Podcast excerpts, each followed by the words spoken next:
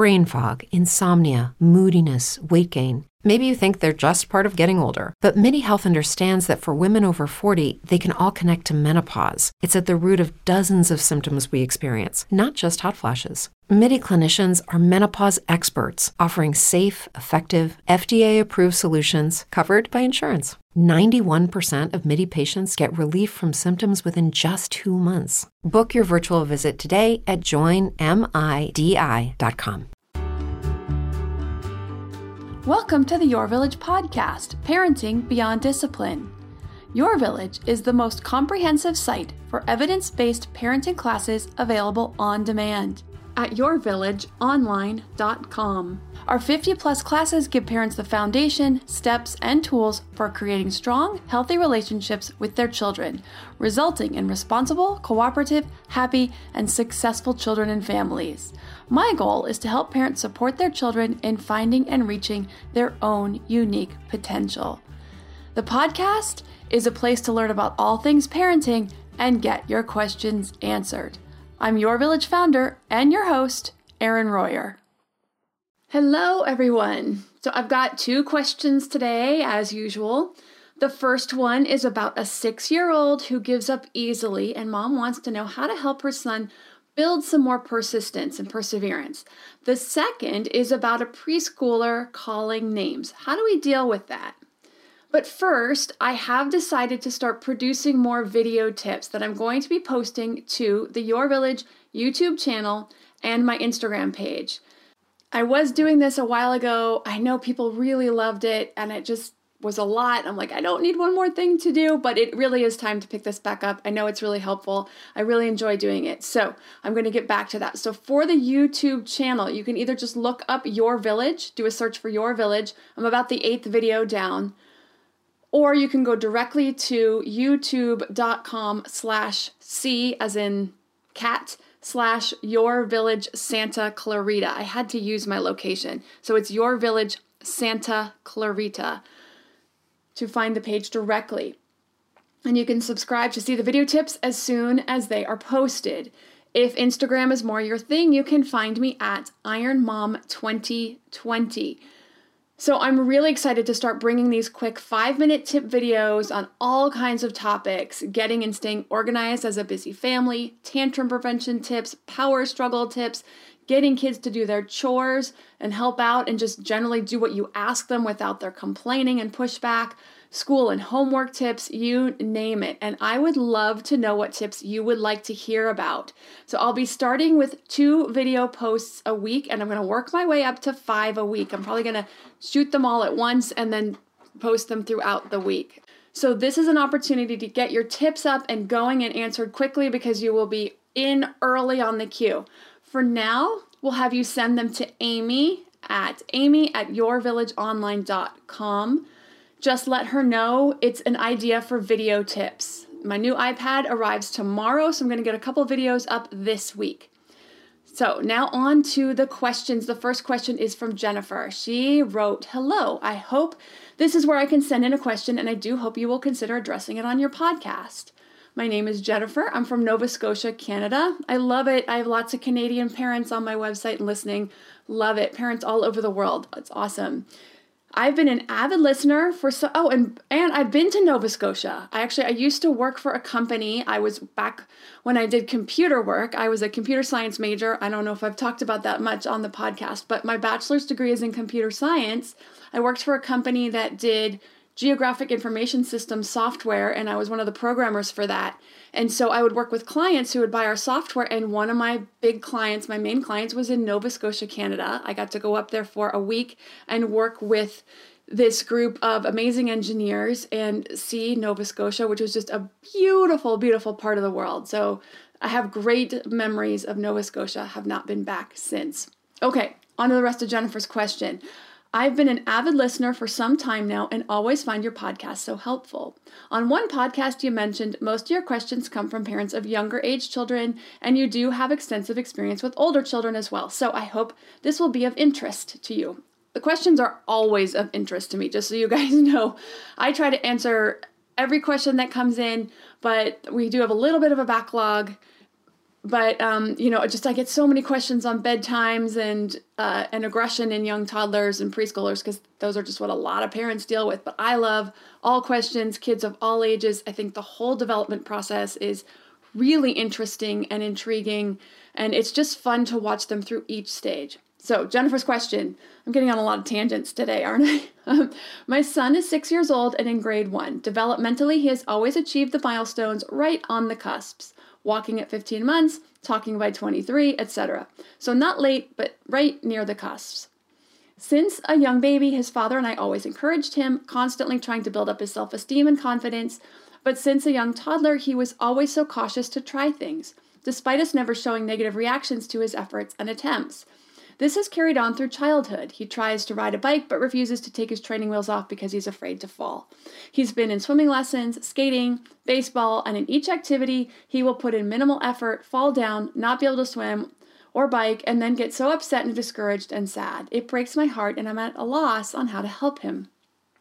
School has always been fine, but this week his teacher spoke to us about him being distracted and not putting in effort and with his writing.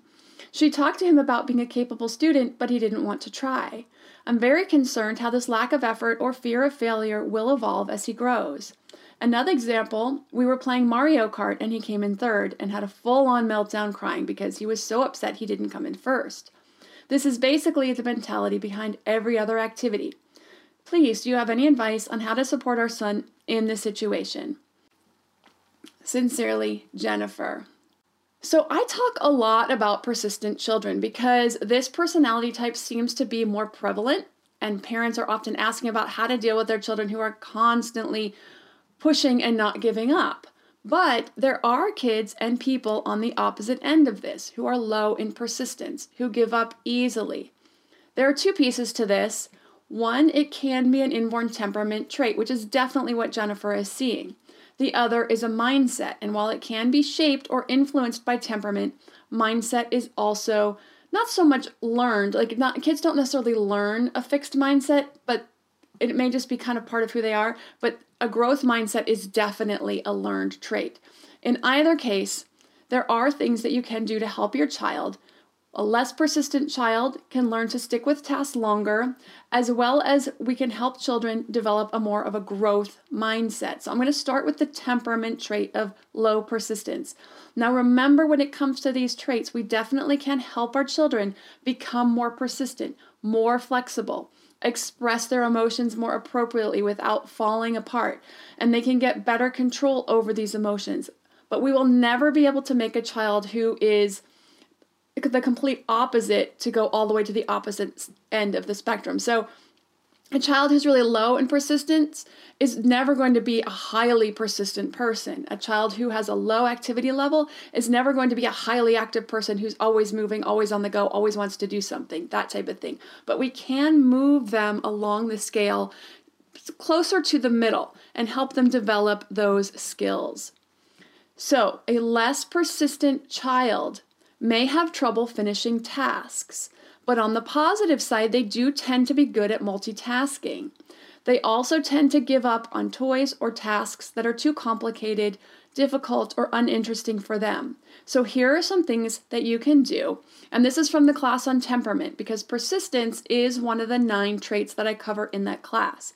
So, for family and home, in the class I divided into four sections. The first is family and home. So, what you want to do with a child who's low in persistence is you want to work on chores and activities together. This way, you can encourage your child through the process. You can see how much they can handle at one time, and then you can slowly increase your expectations over time. They can get a little frustrated, but if they start to fall apart or they're getting to that brink of falling apart, you want to stop for the day or for 20 minutes, give them a break, that type of thing, whether it's with chores, with homework.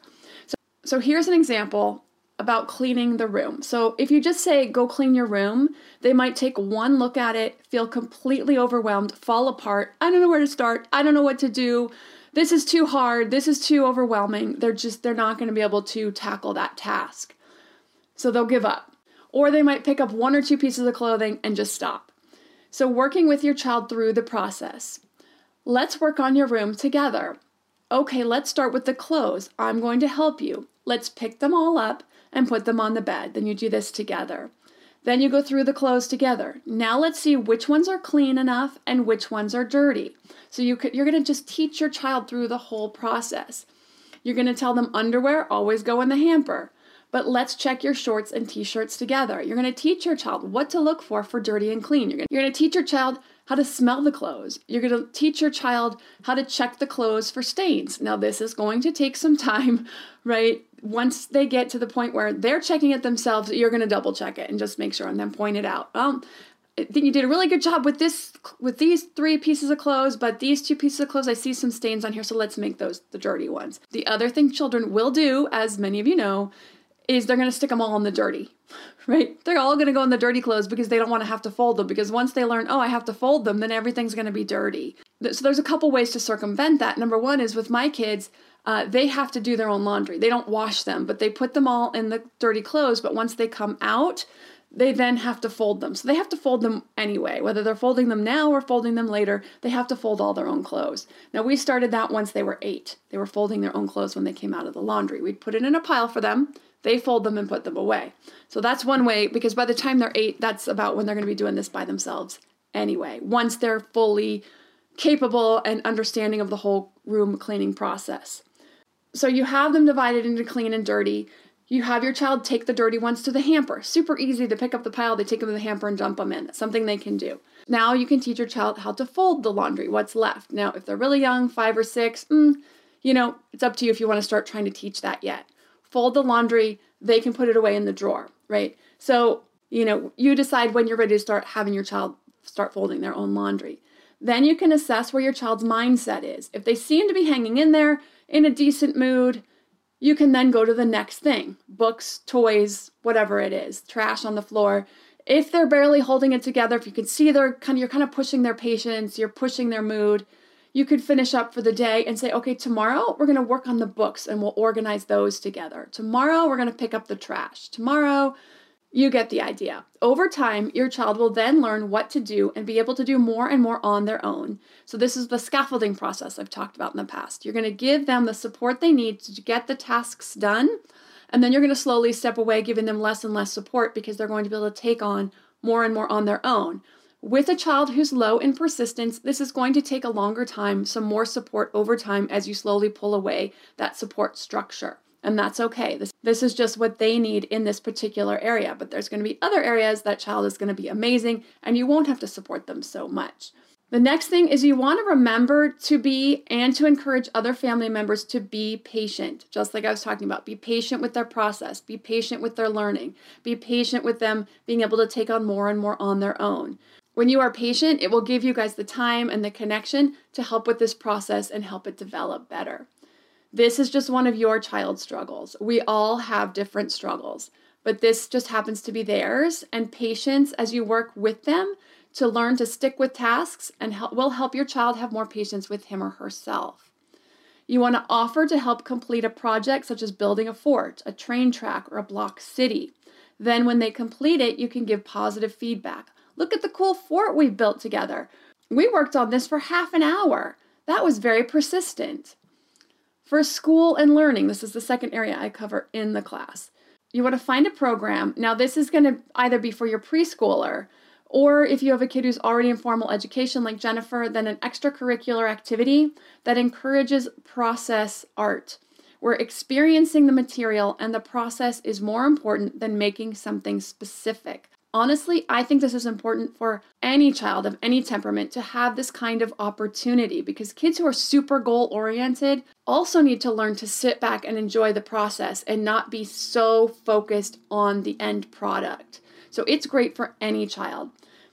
For your low and persistence child, set goals together, establish timelines for completing each step, as well as the final goals. You're going to help them break down bigger goals. So, when it comes to homework or projects, you're going to break them down into smaller tasks. If you have a child low in persistence, a six year old, one single page of math work may feel overwhelming to them. You may need to break that down. Okay, we're going to do the top third of the page now. We're going to take a break, have a snack. We're going to come back to the second third of the page. Then, after dinner, we're going to finish the last part. And then the next time you can divide it in half. So maybe do the thirds for the first couple weeks. Then you can divide it in halves, and then you can start helping them get all the way through one full sheet of math in one sitting. And it won't feel so overwhelming, helping them break it down and then build up their persistence on that piece.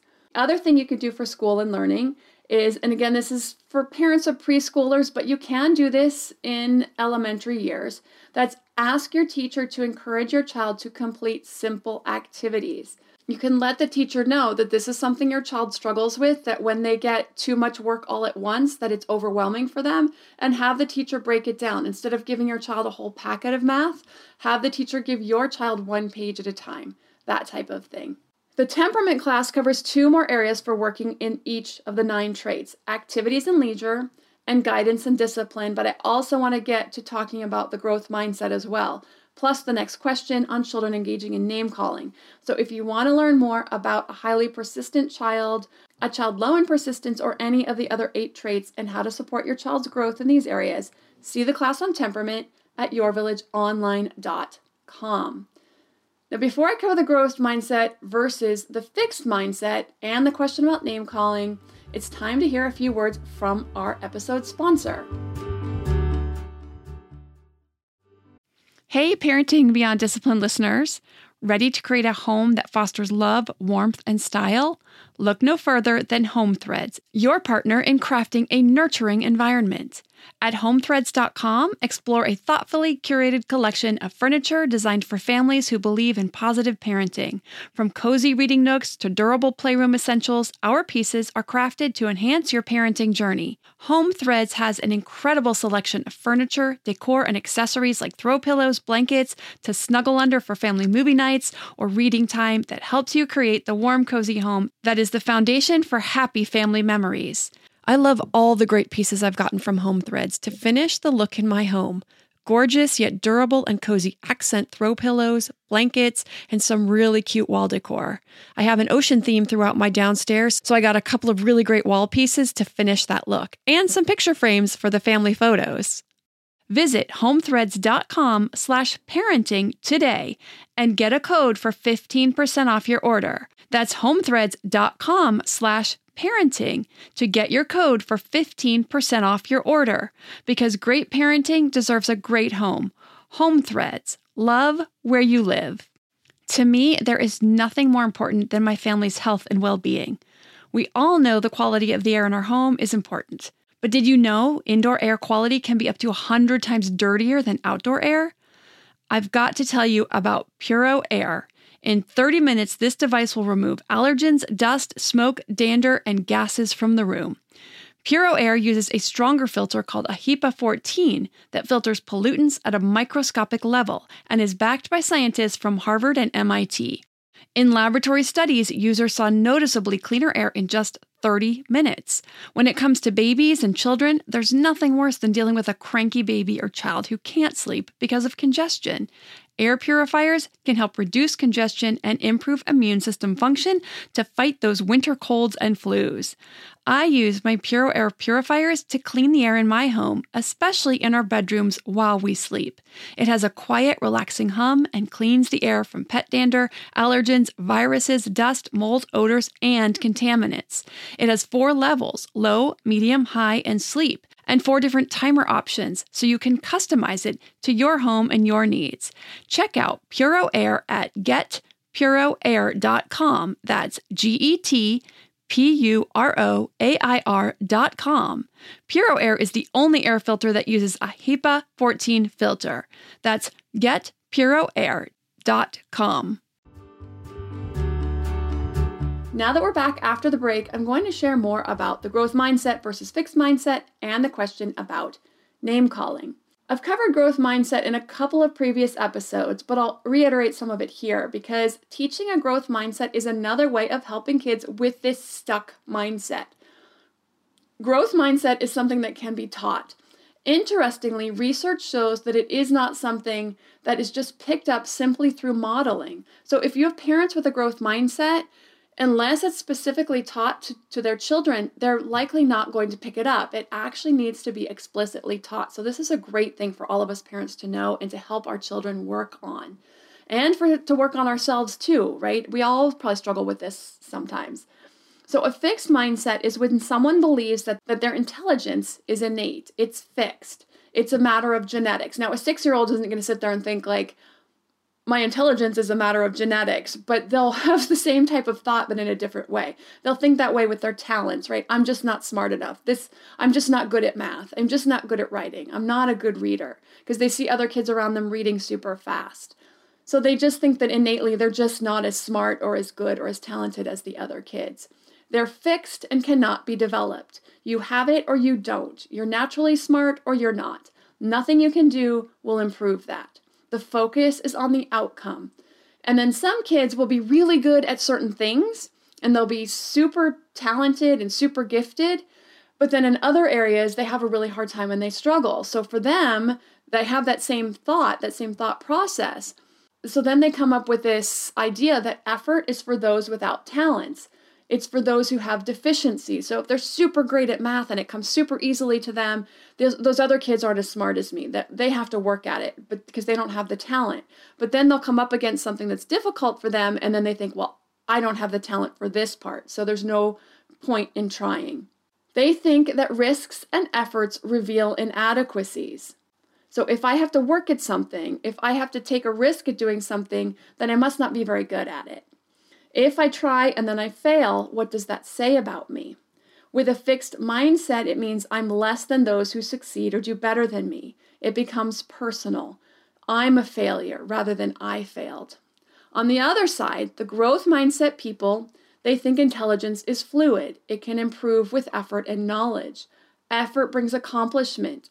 They focus on the journey, they value what they're doing, they love tackling problems, and the journey is deeply meaningful to them. So the effort is validated. It's okay to keep working because I'm learning and I'm growing. And if this doesn't work out, I'm going to find another way. I'm going to try to figure this out. Failure means an opportunity to learn from mistakes and work harder or differently the next time. It's not personal. I'm not a failure. I just need to figure this out. It's a matter of effort and change.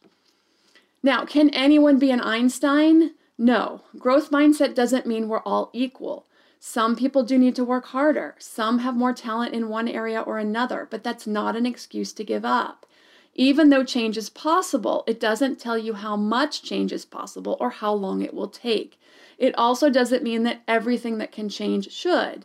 It is important to accept imperfections, especially those that do not harm our lives or those of others. But with a growth mindset, we also believe that success and intelligence are cultivated through effort, that our true potential is unknown or unknowable, which, which is just a really amazing way to face the world. And just to give a little bit of my own story, is when I was building this business, I really didn't know what I was doing. And I went through a lot of struggles with my own self esteem about if I could do this, if I had what it took.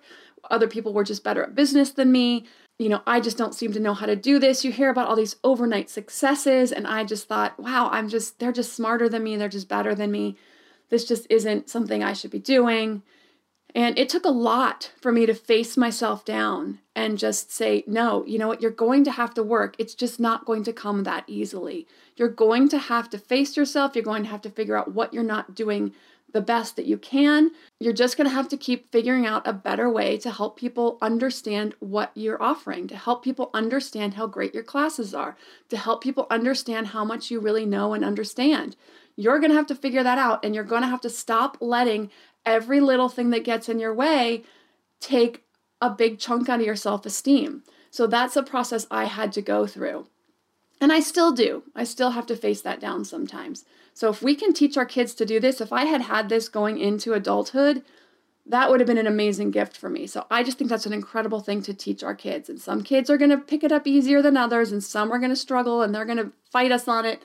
But this is a great, great thing to be teaching them. So this answer is getting a little long, not just because I went off on my anecdotes. So I did want to get in a couple tips for working on this, but I also want to get to the next question. So one way to work on growth mindset is through encouragement, or what I also call descriptive praise versus evaluative praise. This is focusing on their effort rather than the outcome. It helps them build that intrinsic motivation, their interest in the process. So, this is when you describe what your child has done or is doing, and then you label it.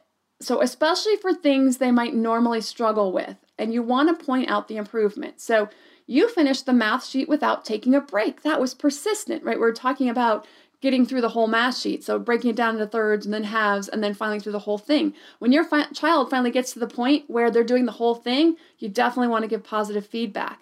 If they're doing better this week than last week, last week you could only do one third at a time. Today you only had to divide it in half. That was persistent. You really want to notice their progress and their improvement. Last week, you needed some help with the puzzle, but this week you finished it all by yourself. That was independent. Again, you could use persistent, either of those. You don't want to be patronizing or doing it over every little thing. Wow, you finished a math problem. You're so persistent, right? That's a little bit too much, but you want it always to be genuine. It lets your child know what traits you find admirable and how they embody that trait, and that they're also going to get feedback from doing something positive. Now, the opposite of that is the evaluative praise, which is lots of pats on the back. You got an A. Great job. I'm so proud of you. You're amazing. That was the best essay I've ever read. You are so smart. This teaches kids to perform for the accolades, not for the process of learning and improving. So, you really want to work on the encouragement and stay away from that evaluative praise where you're evaluating their efforts, right? For more ways on building a growth mindset, now there was a again there was an episode I did not too long ago. I think it was in the last couple months. So you can go back and listen through some of those. Try to find that one because I went into some other ways to do that. Also the class you're on yourvillageonline.com about teaching a growth mindset. Also, a couple of related classes you might find interesting are Raising Responsible Kids, helps kids take ownership of themselves, of their own skills, of their own life as they age, what you should be expecting out of your child by age also chores and allowance, and the self esteem classes. There's self esteem from zero to five, and then five plus, which covers lots of ways of working on kids' self esteem so that it's internal, so that it comes from an internal place of they're proud of themselves rather than looking for an external feedback on how well they've done. The next question is from Nina. It's about name calling and when and how to step in. So she wrote, I have two questions. One, what is your take on name calling? My four year old son calls his friends silly names like poo poo head, fart man, and banana head. They all have a laugh, and names get exchanged between one another. Sometimes my son would try it on an adult and the, and the grandparents. The adults just smile and ignore it. Should I step in every time? Two, more recently, a friend of my son called my son baby names like, You're a big baby, you cry like a baby, you silly baby. After a disagreement between the two, sometimes it gets to him and he calls baby names back. I'm not a baby, you're a baby and sometimes he scratches and hurts because he's mad. At times, I'm in shock and I don't know what to do. I just pull him away and I struggle to find words to coach him. What should I do when I myself can't control my anger? Any advice would be appreciated. Thank you, Nina. And this is a great question. And we've talked about aggression in other ways, but name calling can be aggression, but this isn't necessarily the case in what I'm seeing here. Sometimes it is and sometimes it isn't. So we're going to differentiate that. So there's not a hard and fast rule for this. It's going to be situational because of that. Is it is it an, an aggressive nature or is it just being silly? It seems his intention is really to just be funny and silly so that it doesn't really warrant any need to step in. Also, just so you know, potty talk is really big during this age. And so that's why they're all laughing together, right? They, they just think the potty talk is the funniest thing in the world. So here's the other part if the other child is upset by it, then we want to step in. So in that first instance, it really sounds like everybody's just having a good time and they're all being silly and exchanging these silly names. I would definitely just let it go because they're going to just grow out of it eventually, but they're all having a good time. They all think it's funny. Nobody's feelings are hurt. They're just being silly and having fun. So I think it's totally fine to ignore it and just let it happen. It's just the way they're playing. Now, if the other child is upset, like in the case with your son, then you want to step in and help the other child or your child by setting some boundaries around it. If the other child is ignoring or just saying, yeah, well, you're an appley doo doo face, and they seem to be having a good time and not and nothing's ratcheting up, ignore it and let it go. Then, but if you hear it getting more heated, if it's starting to ratchet up to the next level, they cross the line, or you can tell it might possibly turn to something physical, you want to that's when you want to step in. So let's use the so let's use the example of your son was then the one that was being called names and he didn't like it you could tell he didn't like it and then he's starting to resort to doing something physical like grabbing or pinching or hitting So if you start to hear it ratchet up, you want to try to get in there before that happens. Try to step in because you can kind of hear it and you're like, okay, I can tell this isn't going to go well. You want to get in there as quickly as possible. You want to coach your son how to tell his friend he doesn't like being called names. So you want to coach him to use his words first. And then you can coach both children through the conversation. So, so it might look like this Colton, it sounds like Jacob isn't enjoying this kind of play. He's not enjoying being called names. Then you can help your son tell his friend, Jacob, how can you let Colton know you don't like the way he's playing using your words? Then what you can do is you can help your son form a few sentences to share his displeasure. By an adult stepping in and setting the boundary first, it really should help curb that behavior because the other child realizes, okay, when I do this, the, an adult is going to step in and it isn't just going to be able to be let go and let the other child get upset, that someone's going to come in and stop us from doing this. So they're going to think more about it in the future before doing that. And it may take a couple of reminders, but usually one or two reminders is going to be enough. And this should definitely deflate the situation so the boys can get back to playing more agreeably. If it happens a second time, you step in, coach again. But you can also set a boundary that if it happens again, Colton, Jacob really isn't enjoying the name calling. It sounds like you two may need a break from each other today. So if it happens again, Jacob and I will need to go home and we can try again next week. It's not mean, it's not mad, it's just letting both of them know about the boundaries. And when children play together for a long time, they're getting a little tired, they're just not able to maintain the rules as well. It lets your son know he's allowed to set boundaries around what he does and doesn't like, that he doesn't need to stay and participate if he's not having fun. It also sets the same message to the other boy that maybe he'll be in that situation another time and he can learn that lesson too. Oh, it's okay for me to not stay and play with someone or to keep doing something if I'm not really enjoying it. It lets both boys know that other people may not always like the way they play, and if so, they may not want to stay, and that's okay, and it's good actually. Kids can really get comfortable with each other and they get tired, so the behavior will just go downhill as the playdate wears on. So it's okay to call it quits, give everyone a chance for some quiet time, relax, recharge at home on their own, and then go back and do another play date next week. And as they keep practicing, they will get better and better at reading each other, at standing up for themselves, as you teach them how to work through it. So, the class Your Developing Preschooler covers social development and coaching children through these social interactions. How they can join ongoing play. If there's a group of kids playing and your child wants to join, how do they go in and ask to join in a way that is most likely to get a yes or just allow your child to come in and join that play? It doesn't give the other kids an opportunity to say no or go away. You want to, it also teaches you how to work on sharing, how to teach your kids about sharing, all those social skills that are really important. They're really developing during these preschool years. As far as controlling our own emotions, this is really something that takes patience with ourselves and practice, practice, practice. So, things like looking at particular exchanges or parts of the day that are triggering for us. So, whether it's getting ready in the mornings or bedtimes, those are really big ones for a lot of parents. Getting ready in the mornings because we're trying to get out the door, at least we used to be, but some of you are able to do that now. Trying to get out the door and our kids aren't listening, that tends to trigger a lot of parents. And bedtimes because it's been a long day and we're tired, our patience is down, that can trigger a lot of parents.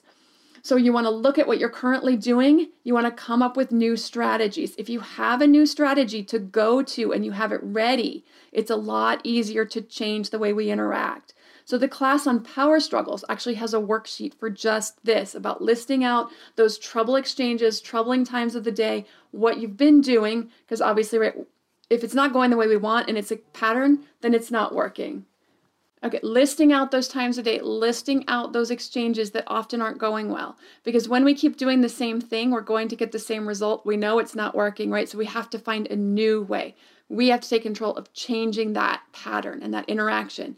So that's what that worksheet does. It talks about the old ways and then the new ways. And then through the class, you go through the class on power struggles and you pick out the new strategies that work for you. You also can use that worksheet in the Peaceful Parenting Part 2 class because the Peaceful Parenting Part 2 gives tons and tons and tons of tips and strategies for staying cool in those moments of chaos. And I put in every single possible strategy that I could come up with because what works for me may not work for you. What works for you may not work for me, may not work in the situation, may not work with a particular child. So there are so many things to choose from that you can decide what you feel like is going to work. And so on that worksheet, you can put down like one, two, or even three different things you're going to try to see how it goes. Now, you don't want to try something and then it doesn't work, then you try something doesn't work. You want to try something and stick with it and really give it a chance to work because you know when we change our behavior it sometimes takes our children a little bit of time to catch up with us and go like oh okay this is how this is going to go now and to accept it so so those are some ways to work on keeping that cool during those stressful exchanges